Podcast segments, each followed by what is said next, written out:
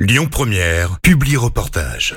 Lyon Défense, l'actualité des armées. Fort d'une cinquantaine de musiciens, la musique de l'artillerie assure les cérémonies officielles et protocolaires, constituant ainsi un élément de relation publique de premier ordre pour l'armée de terre. Comme chaque année, elle animera le concert du gouverneur militaire de Lyon, qui doit se tenir cette année encore à la Bourse du Travail, et ce sera le 8 novembre prochain, donc à Lyon. La musique de l'artillerie est implantée au cœur de Lyon, dans le quartier de Gerland, au sein de l'emprise du 7e régiment du matériel de Lyon, et depuis l'été 2022, elle est dirigée par le chef de musique euh, deuxième classe, euh, Emmanuel Pou, que nous recevons aujourd'hui pour nous en parler. Bonjour Emmanuel. Bonjour. Pouvez-vous d'abord euh, vous présenter, nous expliquer ce que c'est la musique de l'artillerie? Eh bien effectivement, je suis arrivé à Lyon depuis cet été. Je suis originaire du Jura. J'ai débuté ma formation musicale à l'âge de 8 ans en étudiant les percussions et le solfège. J'ai ensuite poursuivi ma formation en intégrant une section TMD. Alors, TMD, c'est technique de la musique et de la danse à Dijon pour obtenir un bac donc TMD et ensuite un DUG de musicologie, en suivant parallèlement mon cursus au conservatoire. Donc j'ai eu la chance de jouer durant mon, parcours euh, dans tout type d'orchestre, harmonie, brass band, ensemble de cuivre et percussion, batterie fanfare, chœur, orchestre symphonique.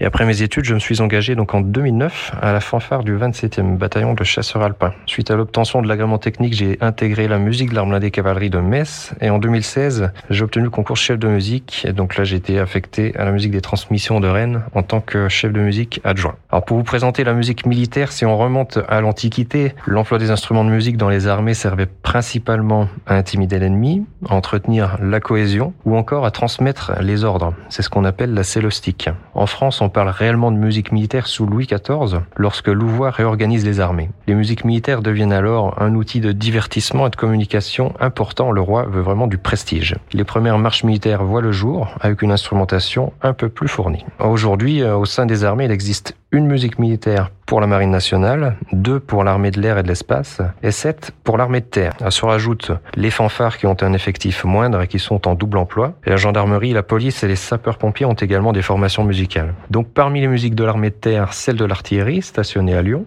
Pour en revenir à nos missions, la première est d'assurer le soutien musical lors des cérémonies militaires, mais nous effectuons bien sûr aussi des concerts et d'autres missions de rayonnement. Notre orchestre est basé sur un format harmonie, donc avec des vents et des percussions. Mais nous avons également des petits ensembles, quatuors, quintettes, etc., qui peuvent proposer des animations musicales dans un autre registre que celui de l'orchestre. Enfin, une à deux fois par an, il nous arrive de représenter la France à l'étranger lors de festivals internationaux de musique militaire qu'on appelle également des tatous. C'est l'occasion de réaliser des parades, des évolutions dynamiques où nous présentons un show d'une dizaine de minutes environ avec des chorégraphies. C'est quoi le quotidien d'un musicien militaire? Quand nous ne sommes pas en mission, eh bien nous passons la plus grande partie de notre temps à les préparer. Donc ça passe par les répétitions euh, d'orchestre, bien sûr, en pupitre, en petits ensembles. Ça peut être des répétitions en partiel avec seulement les cuivres, les percussions ou les bois. Ça peut être des répétitions extérieures pour préparer les cérémonies ou les parades. certains musiciens de l'orchestre continuent de prendre des cours nous avons euh, des musiciens d'ailleurs qui sont au Conservatoire national supérieur de musique et de danse de Lyon. Et il y a aussi tout ce qu'on appelle euh, à notre niveau les tâches annexes qui se rajoutent à la casquette du musicien. Alors chacun euh, occupe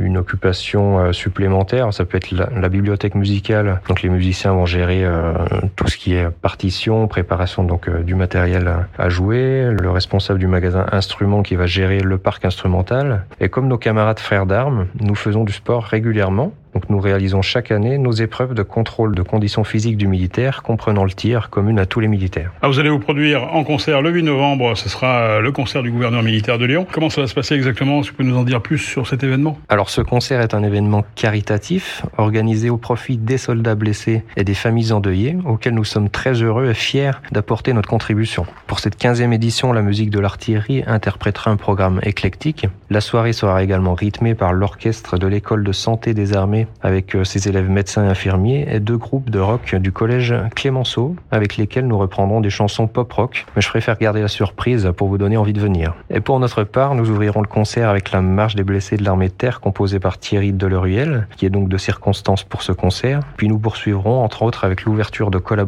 la musique du film Maléfique avec Angelina Jolie, pour terminer avec un standard de jazz bien connu qui j'espère vous donnera envie de danser.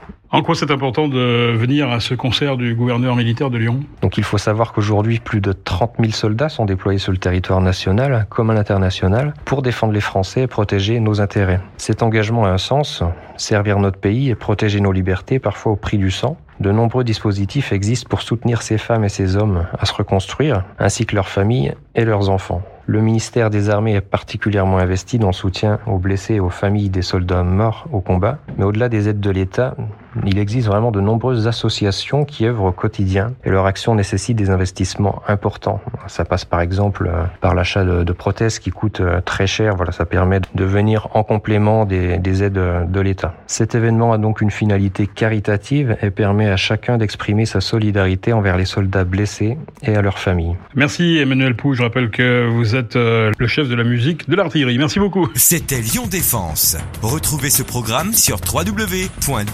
www.défense-lyon.fr.